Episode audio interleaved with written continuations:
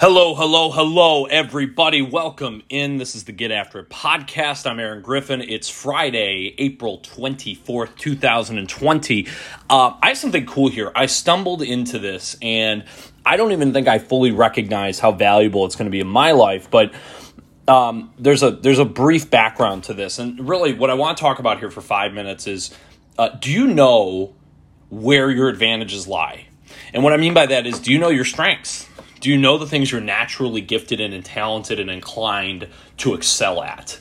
And the question is not totally open ended because there's so many ways you can find those out. I uh, I did a culture index um, survey at an event in July in New York, and it essentially laid out what kind of culture index you have.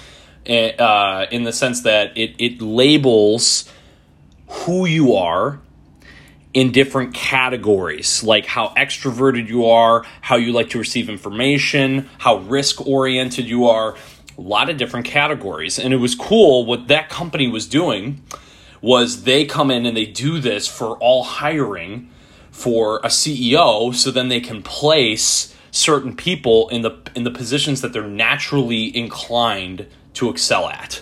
And I thought this is really cool. I stumbled upon one from a good friend uh, and this is called the Gallup Strengths Finder. And this is actually from Kate McKay, who came on our Mentor Network Jam uh, last week.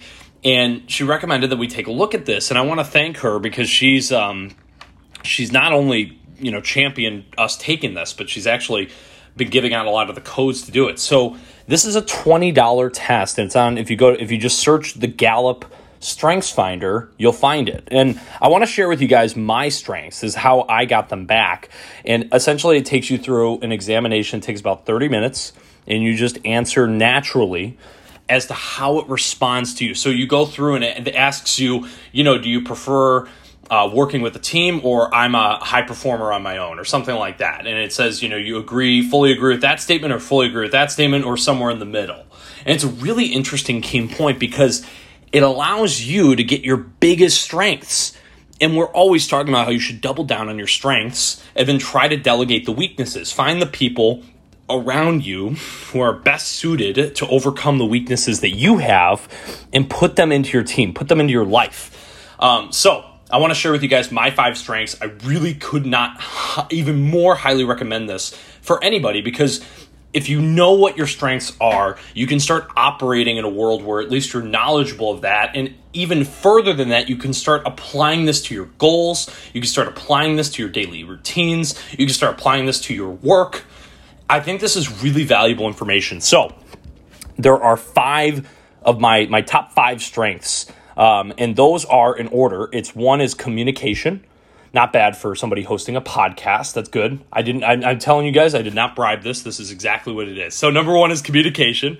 Uh, number two, self assurance. Uh, number three is called the woo.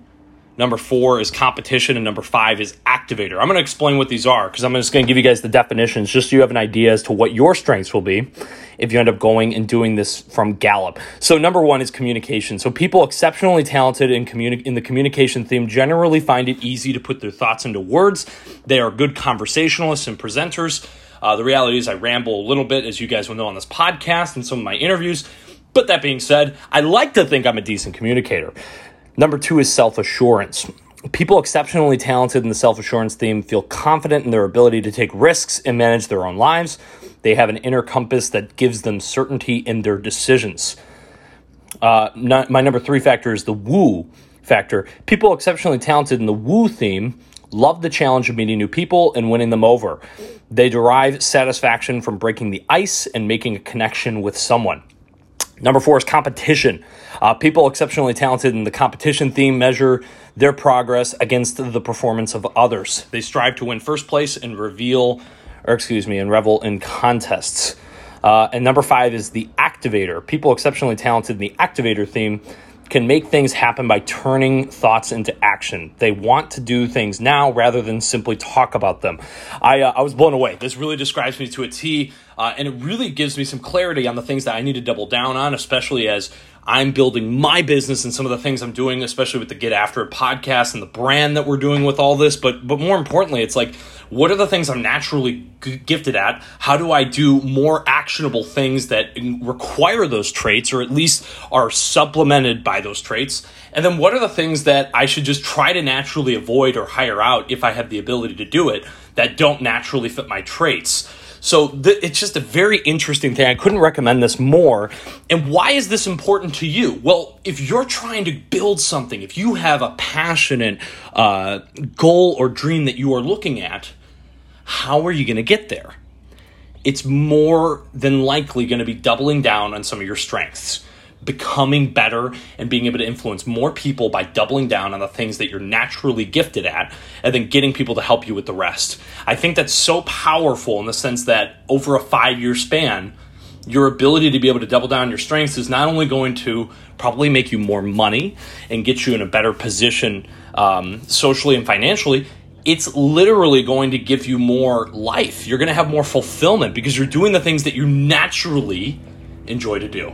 So, Gallup Strength Finder could not recommend it higher. And that's what I have for you guys today. It's a Friday. Uh, it is. Uh, we are going into the weekend here. I really hope everyone is doing a great or do, having a great week, and I hope you all continue to get after it. Thank you so much. Talk to you guys soon.